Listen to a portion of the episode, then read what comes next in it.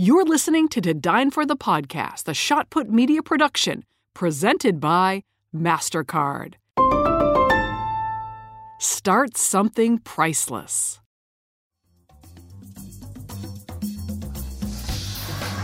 What's better in life than a bottle of wine, great food, and an amazing conversation? My name is Kate Sullivan, and I am the host of To Dine For.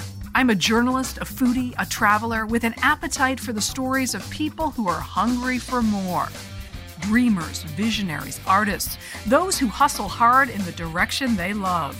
I travel with them to their favorite restaurant to hear how they did it. This show is a toast to them and their American dream.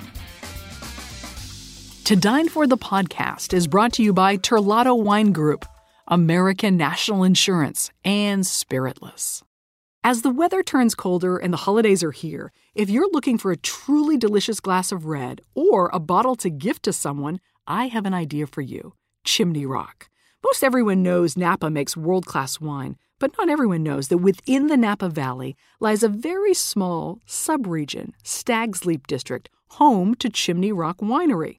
This winery specializes in Cabernet that is truly delicious. The wine is filled with beautiful layers of complexity and finishes with a velvety texture. This is a wonderful option for holiday gift giving or to bring to a special dinner party. Listeners of To Dine For will receive a 15% discount at uncork.com. Just use promo code To Dine For at checkout. Cheers and happy holidays. To Dine For the podcast is brought to you by American National, offering a broad suite of insurance solutions to protect what matters most to you. For 115 years, American National has remained committed to helping people and communities make a real difference in their lives. American National supports great local community organizations led by the kind of people you hear about on To Dine For people who are inspired to make a difference and inspire others in return. American National's philosophy is helping where it's needed helps us all. For a description of the American National companies, the products they write, and the states in which they're licensed, Visit americannational.com/dine. If you listen to this podcast, you know I love a great founder story. That's why I love the story of Kentucky 74 from Spiritless. Three young women from Louisville, Kentucky, who had the idea for a healthier bourbon. Healthier in the sense it has no alcohol. So you can have an evening cocktail with no guilt and almost no calories. It is so delicious. I love to squeeze an orange slice, a couple of dashes of bitters, shake it with ice, and then strain it into a beautiful glass and just kick back. If you'd like to try a bottle of Spiritless, you can use promo code to dine for to get free shipping. Welcome to To Dine for the podcast, where we meet the world's most innovative and brilliant minds at their favorite restaurant. On today's episode is Greg Cameron.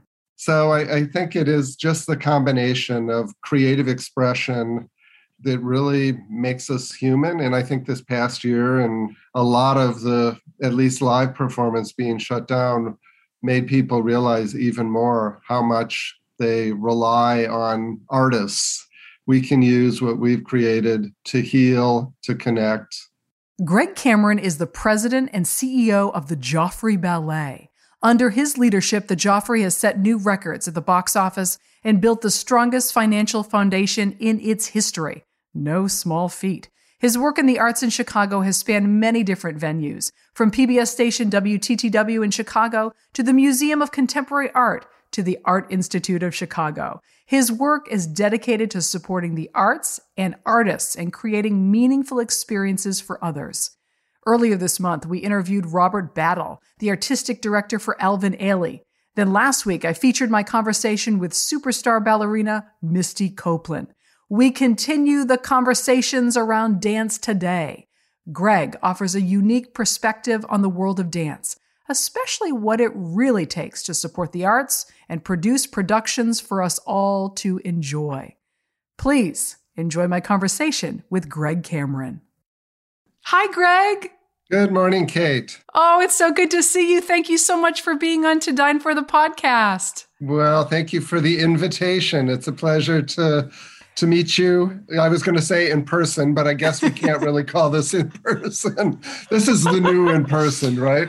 Greg, we're going to do the best we can to have the most amazing conversation, whether we are virtual or otherwise. But it is wonderful to join you. We are, um, I, I'm just so fascinated by the world of dance. And I have so many questions for you. So get ready. But I'm going to start this podcast the way I start all the podcasts, and that is by asking the guest where their favorite restaurant is. You live in Chicago, is that correct? Yes, yes, I live in lifelong Chicagoan. Amazing. Where is your favorite restaurant? You know, I well, you know, when I think about that question, I'm going to sort of go back to when I first moved into Chicago. So this is almost 40 years ago, and I lived uh, in what is commonly called Little Italy. Yes. Um, on the west side of Chicago. Uh, certainly over 40 years, the neighborhood has changed dramatically. Mm-hmm. But what hasn't changed is Tufano's Vernon Park Tap. Ah. And it is an incredible restaurant. And if, if you go back 40 years ago, it was in fact a tap with a few tables and good Italian cooking. It was like eating in an Italian's kitchen. Like eating and, in a mama's kitchen. Yeah. And, you know, and Joey Di Buono, who runs the restaurant and has been involved probably forever since it's a family run business, you know, maintains the same quality of food, the same quality of service. It's a cash only place. Yes. The best eggplant parmesan that you will find outside of Italy. And who knows, maybe even better than in Italy well, I can't wait to go. You know, I also live in Chicago, and I will tell you, I'm always looking for a neighborhood gem. So I think I just have my my next destination. You've given it to me, so thank you well, for that. Let me let me know when you want to go, and we can go together. That sounds like a plan. I, I mean, Kate, it was so funny because you know I lived in the neighborhood, so you know I walked by the restaurant multiple times a day, taking a dog for walks, and you know I knew Joey's grandmother, his mother, mm. you know, his mm. aunts. And you, you go to lots of restaurants and they talk about family style. This is not just family style. This is like family through and through. And, and, there's something really special about a restaurant like that because it makes you feel like family and it's absolutely priceless. There's nothing you can do to replicate that uh, feeling, that experience, and you know what you're getting every time, right? Yeah. Like every time you go in, you know what you're getting. And I don't mean just the food. You know what you're getting from the, the feeling you have to where you want to sit to how the whole experience is going to go down. I, I know, I know what you mean. And I, I'm just so excited you shared that. Kate, go with a, a, large group of people because you want to order lots Share. of things. yes, that's my favorite way to eat. My favorite way to eat. Well, Greg, you know, it's funny. We are actually doing an entire month around the dance community of conversations around dance. You know, we're we're going to um, talk to Robert Battle, uh, the artistic director for Alvin Ailey. We're going to talk to Payal Kadakia, who created ClassPass but is a Bollywood dancer herself, and we're going to talk to Misty Copeland, the great ballerina. And I feel like you are such a unique perspective on dance, and I can't wait to dive into sort of that aspect of your career. But first, bring me back to your first childhood memories of the arts. Where did your love of the arts begin? And can you take me back to an early memory? Sure. I, you know, I would have to go back to being a young boy growing up in the western suburbs of Chicago. What suburb? Where did you grow up? Uh, Westchester, Illinois. Sure. Yes. And you know, my my parents were high school sweethearts and got married young and then had three little boys and you know our weekend activities involved not so much going to art museums but going to chicago's museums mm. and i hmm. think it really was that combination of coming into chicago and seeing the work in the field museum which at the time maybe people looked at and thought as anthropological you know mm-hmm. it, people hadn't moved to understand that what we were seeing at the field museum were artistic expressions of cultures, yes. some that didn't exist anymore, um, others that were being rediscovered. Uh, so it, I, I, think it was a lot of those early, you know, museum experiences, and then the joy of field trips, you know, mm-hmm. grade school field trips, and going to performances uh, at the Goodman Theater and going to museums with my German teacher, Frau Duda, and really understanding and exploring the magic of, of the arts. I also have to give a nod to uh, my Aunt Margie, who's no longer living, but she was a drama theater major at Northwestern University, and she loved performance, she loved the arts. I spent lots of time in movie theaters in Sterling, Illinois, watching movies over and over. My grandparents ran the movie theaters in Sterling and mm. drive-ins. So I think lots of exposure. Uh, and, and then an early realization that an artist I was not going to be. You know, so the, you you referenced Robert Battle and Misty Copeland, like they they were dance, they're dancers. This this guy does not dance but but that that's why I'm so excited to interview you, honestly, Greg. So let's unpack that. What do you think it was about the arts? People talk about the arts and valuing the arts and appreciating the arts, but really what what do you think the arts gave you specifically before college as a child?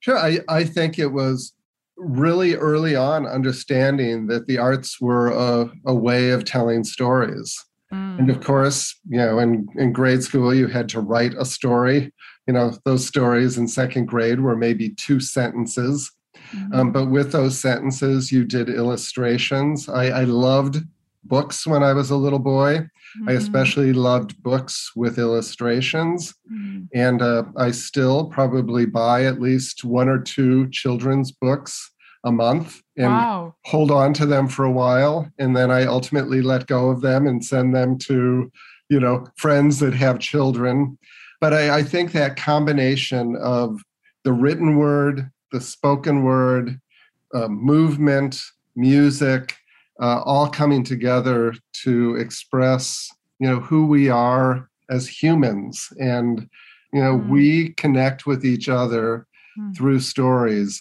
And and I think too, coming back to you know your show and your creative energy of to dine for, there are lots of places in the world that I have never been to but I have tasted their food. Which is a creative expression. People mm. forget that food is an incredible creative expression that we do every day, three times a day. Exactly. And, you know, long before I ever went to China, you know, when I was six or seven years old, we would have, quote, Chinese food. Now, I'm not mm. so sure that it was really authentic Chinese food, but it allowed us to travel someplace. Yes, transport you. So I, I think it is just the combination of creative expression that really makes us us human. And I think this past year and 18, 20 months of a lot of the at least live performance being shut down made people realize even more how much they rely on artists to keep us human. I will also say that artists are usually first respondents. Mm. You know, artists are ready to dive in and deal with critical issues long before governments are. I mean, if you think of all of the movements just over my lifetime where artists were there to say, we can use what we've created to heal, to connect. We'll have more on this conversation in just a minute, but first, thank you to our sponsors. If you're like me, there are times when you want to feel like you're having a fancy cocktail, but you don't actually want the alcohol. So I love Kentucky 74 from Spiritless. It's a distilled, non alcoholic spirit for your favorite bourbon cocktails, but with just 15 calories per serving and none of the guilt. You can pre order your bottle today at spiritless.com. Use the promo code to dine for to get free shipping. To Dine For the podcast is brought to you by American National, offering a broad suite of insurance solutions to protect what matters most to you. There's a funny thing about most insurance commercials, whether they feature lizards or birds or funny cartoon characters. It seems like they want you to think about anything but insurance. American National, on the other hand, has real local agents who get to know you, so they can help you reach better decisions about your insurance to make sure you're protecting what matters most to you. American National agents are part of your community, they're your neighbors. So whether it's solutions for your home, your small business, your farm, or your life, you can count on your local American National agent to make sure you get the discounts you deserve and the protection you need without paying for extras you don't. With American National, you get an ally, not just a web page. For a description of the American National companies, the products they write in the states in which they're licensed, Visit americannational.com/dine. As the weather turns colder and the holidays are here, if you're looking for a truly delicious glass of red or a bottle to gift to someone, I have an idea for you. Chimney Rock. Most everyone knows Napa makes world-class wine, but not everyone knows that within the Napa Valley lies a very small subregion, Stag's Leap District, home to Chimney Rock Winery. This winery specializes in Cabernet that is truly delicious. The wine is filled with beautiful layers of complexity and finishes with a velvety texture. This is a wonderful option for holiday gift giving or to bring to a special dinner party. Listeners of To Dine For will receive a 15% discount at uncork.com. Just use promo code To Dine For at checkout. Cheers and happy holidays. Now back to our conversation. I read that you sold mints for the YMCA as a kid. And I thought to myself, that is so perfect because what a uh, precursor of your work, right? Because at the end, end of the day, we need artists and we need people who can make the productions happen. And you, as the CEO and president of the Joffrey, eh, have led it into incredibly successful financial times and have put it on solid footing. Uh, so, first of all, congratulations to you. Well Thank done. You. Your path has involved a lot of different uh, work in the arts, but specifically with the Joffrey, what is, if you had to put your work now into a few sentences, what is at the heart of what you have to do every day? You know, and it's this is such a great question. Just earlier this week, uh, Ashley Wheater, uh, who's the Mary B. Galvin artistic director of the Joffrey Ballet, and it's it's important for me to say the Mary B. Galvin artistic director because the Galvin family gave a five million dollar gift to wow. name that position. But Ashley and Ann Kaplan, who is our board chair, and uh, a board chair unlike any you could ever meet. And I were down at the Booth School, the University of Chicago uh, Business School, mm-hmm. meeting with with students and talking, you know, about this exact issue. And for me, it really is, you know, it, it all comes back to mission. And, and I wish I could say back, you know, at the Y, my brothers and I took classes at the Y, we swam at the Y. You know, I enjoyed going to the Y, but the the mint thing was really motivated by the person that sold the most mints got a bike and i sort of wanted the bike. So i was relentless. Thanks for the honesty. I was relentless in knocking on doors to make sure that I was the person that at the end of the day got that bike. But that's a skill set that you were developing at a young age, a muscle you were flexing that you use to this day, right? Because at the end of the day, it's about finding the funds. And in the arts, it can be a struggle depending on the venue. And it, it takes a certain person who not only has an integral passion for the arts, but also has the skill set. Yeah, and and and that you know that said, Kate, I think what I am is a dot connector. When I was a little mm-hmm. kid, I loved to do connect the dots, you know, and I I could connect the dots, and ah, there was a cardinal, or I could connect the dots, and there was a daisy. And it mm-hmm. really, what my work is all about is connecting dots, and it's connecting dots between the artists who are part of our company, the students who are studying here our elected officials, our board, our cultural partners across the country, internationally.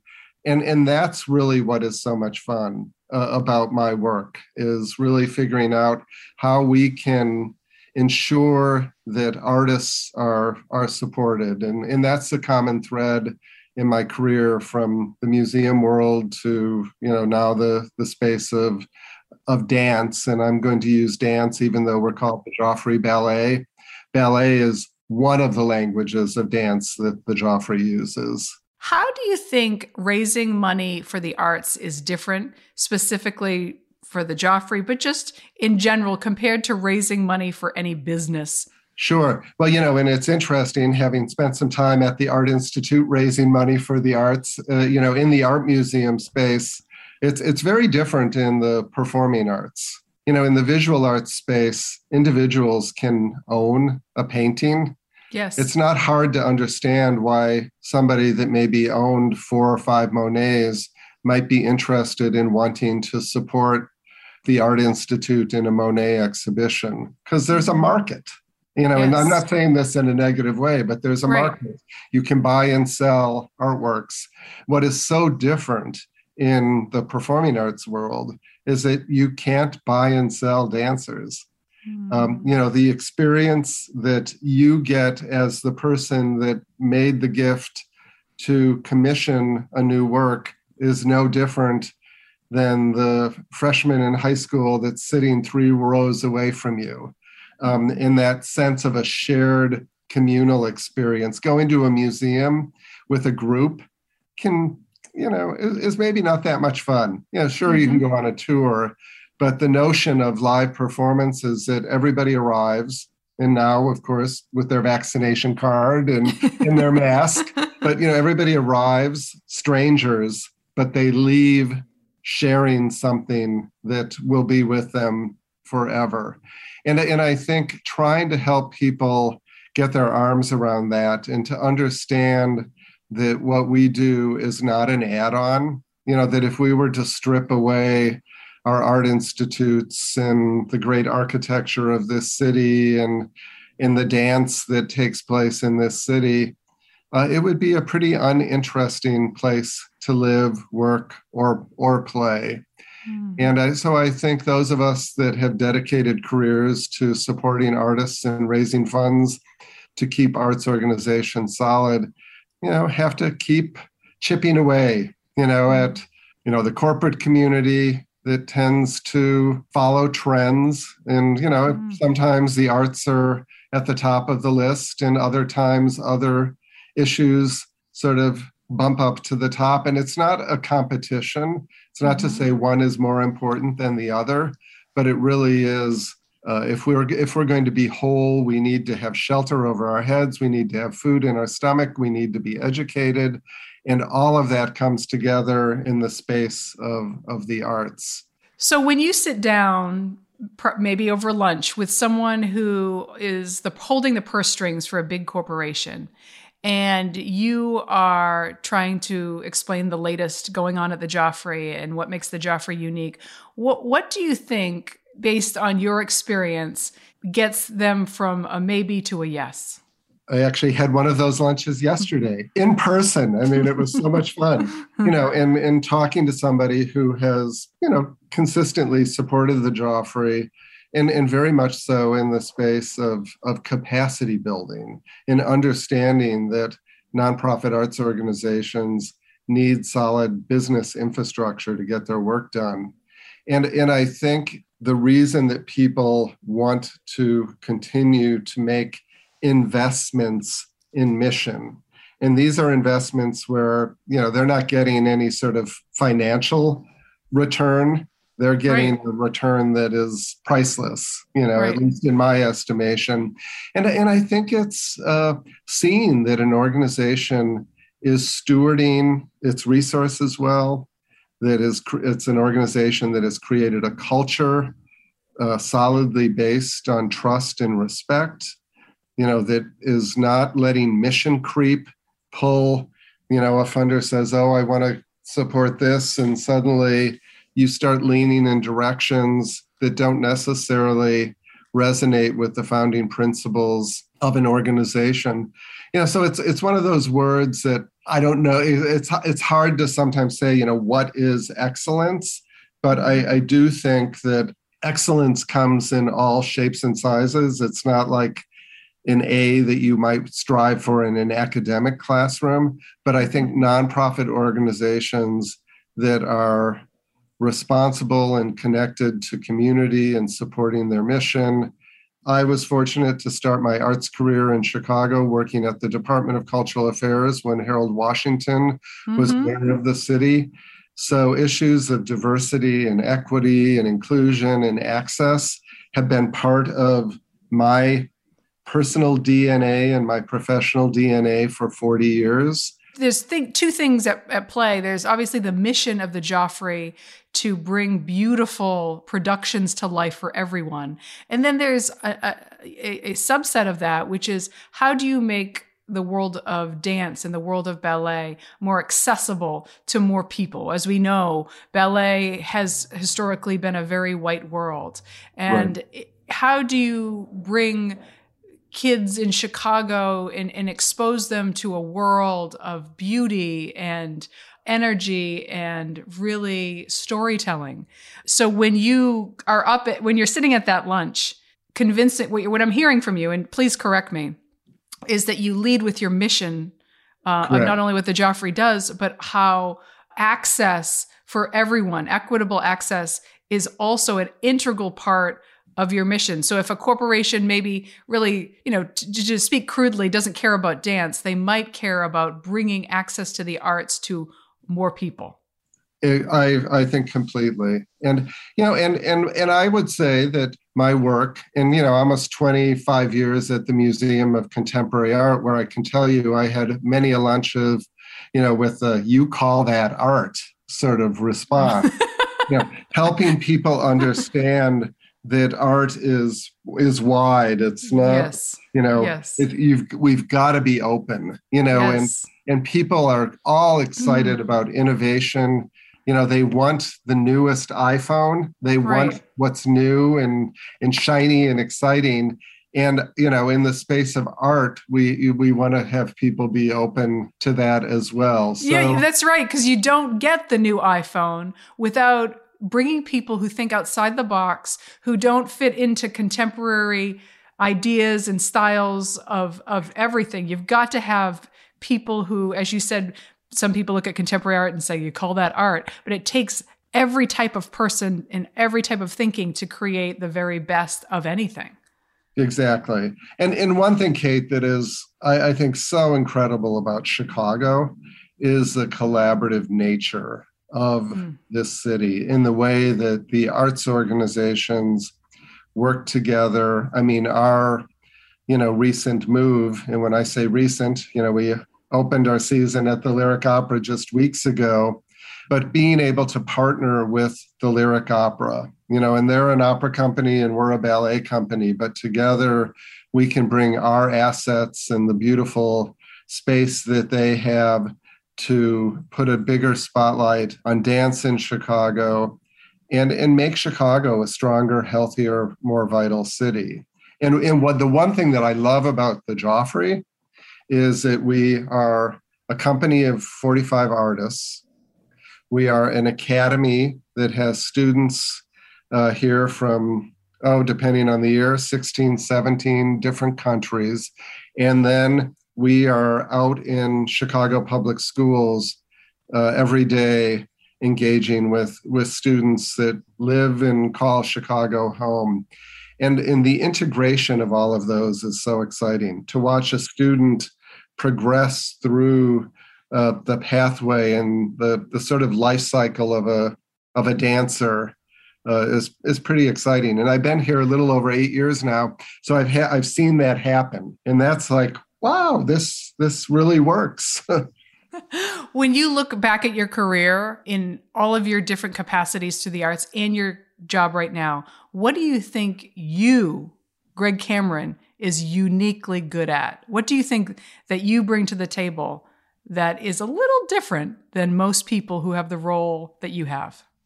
Oh gosh. Don't overthink it, Greg. I know, no, I but you know, I I truly in in a completely authentic way value what artists do. So it's almost second nature to be able to, in an authentic way, talk about the importance of the arts in the the landscape of a world. And and I it's you know I don't ever feel like I'm trying to sell something. And, and maybe this is it. It's you know giving people an opportunity to be involved in something that is bigger than them, that is mm. going to outlast them. And I think when you mm. realize that we're making investments in things that we may never see. I, there's, you know, a, a, quote about, you know, planting an acorn, and most of us that plant an acorn don't ever get to enjoy the shade of the oak tree. Mm. But I want to be one of those people that quietly, you know, I'm not on the stage. I don't really want to be in the spotlight. I prefer to be backstage pulling the curtain um, but knowing that I've been able to impact lives, both artists and and over all of these years, administrators. You know, arts administration has become a legitimate field of work. When mm-hmm. I started, you know, it was sort of like, oh, you know, the arts. Why would you, you know, why would you choose that as a career path? Right. Um, and and I think now it's it's very legitimate. There's a huge understanding that leaders in the arts need the same training and the same skills that the corporate leaders pursue? Well, it's it, it's completely different in the sense that you could have used your same skill set to go work for a big corporation. It probably would have been a heck of a lot easier, and you probably maybe even made a heck of a lot more money. But you had to. What's what's very authentic and what you just said actually rings true based on our whole conversation is that your deep love of the arts and understanding the artist I thought was really interesting because I'm sure there's a lot of people who don't fully get the the mind of an artist and what they're trying to do and how they're trying to express themselves that makes you so unique.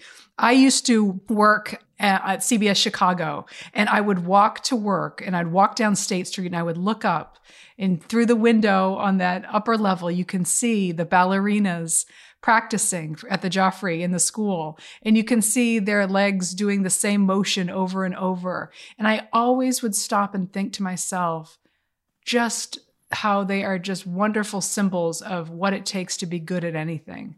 That you have to do small movements over and over again. You've got to put in the time, the effort, the work. It's going to hurt at times. It's going to seem futile at times. But if you're willing to go there and to hang in, there is beauty and a result at the end. And I was wondering when you look at your career, what have you had to do over and over and over again to get good at? You know, I, I think, and, and this, of course, continues. I am indeed a, in, a, an imperfect work in process. you know, but I, I, think it's continuing to, be, uh, you know, to become an even better listener.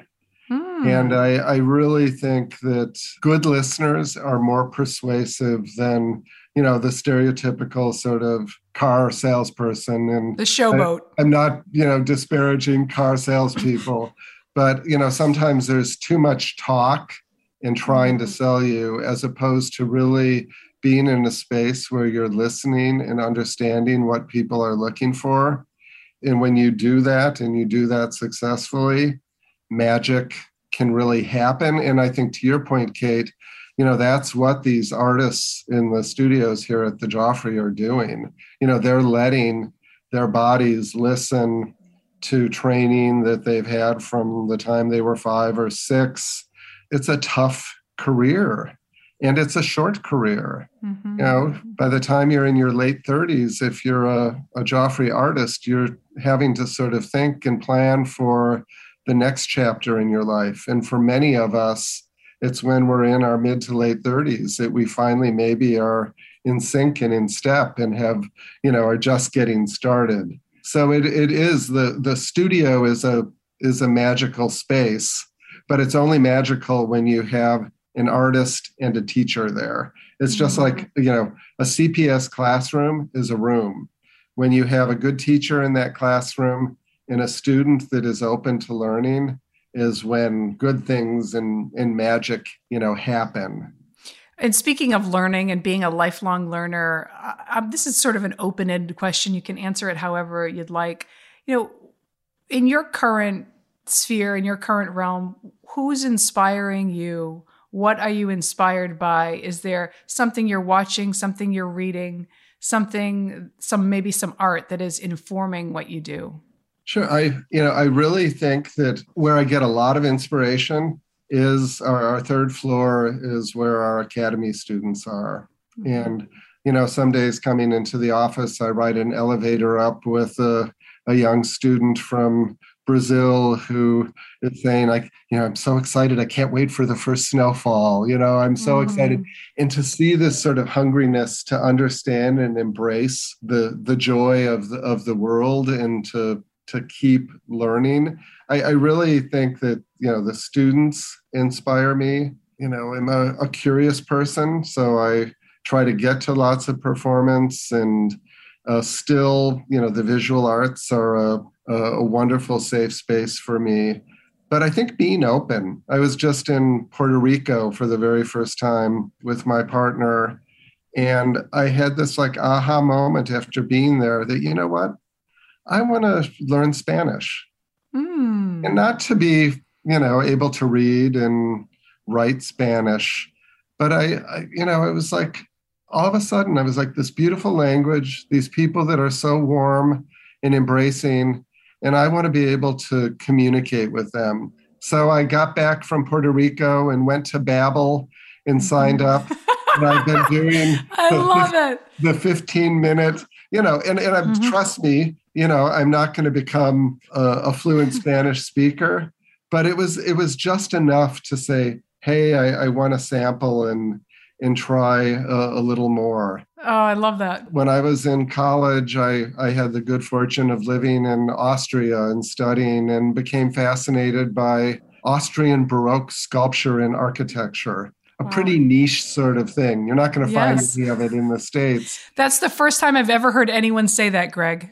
there's, a, a, there's a particular architect, Johann Bernhard Fischer von Erlach. And I've just in the past few mm-hmm. weeks have been diving back in, in Googling and sort of exploring that, trying to understand why when I was 20, that was so powerful and transformative to making me think. Uh, in the work, it's it's very theatrical. It's mm-hmm. all about movement, and oftentimes people don't think about architecture and movement. Mm-hmm. Although here in Chicago we have the Frank Gehry, yes, you know Pritzker Pavilion, which is is all about movement. So yeah, I'm I'm always I'm open. Well, that's fantastic. You know, I wish we had a little bit more time, but I I will tell you that you know, at the end of the day, having a meal, uh, a beautiful Italian meal in Little Italy with you at your favorite spot would be an absolute joy. I can't thank you enough for this conversation. And um, I wish you and the Joffrey and all the work you do continued success. Okay, thank you very much. And, and I hope that we can get you to a Nutcracker performance. It's sold. And, and who knows, maybe we can do the Nutcracker and Tufano's. They're very close to each other. I would love that. Sounds like a date. Thank Wonderful. you so much, Greg. Thank you. Have Kate. a great day. Thank you. Bye-bye. Thank you. Bye bye. Thanks for listening to To Dine For the podcast. For more information on the show, the guests, and the podcast, head to todinefortv.com. You can find us on Instagram at To Dine For TV and Facebook at To Dine For with Kate Sullivan. Thanks to the sponsors of To Dine For the podcast American National, Spiritless, and Terlato Wine Group. Special thank you to producer and sound editor John Golner. To the loyal followers of this program, cheers! Stay hungry and stay inspired. I'll see you back at the table soon.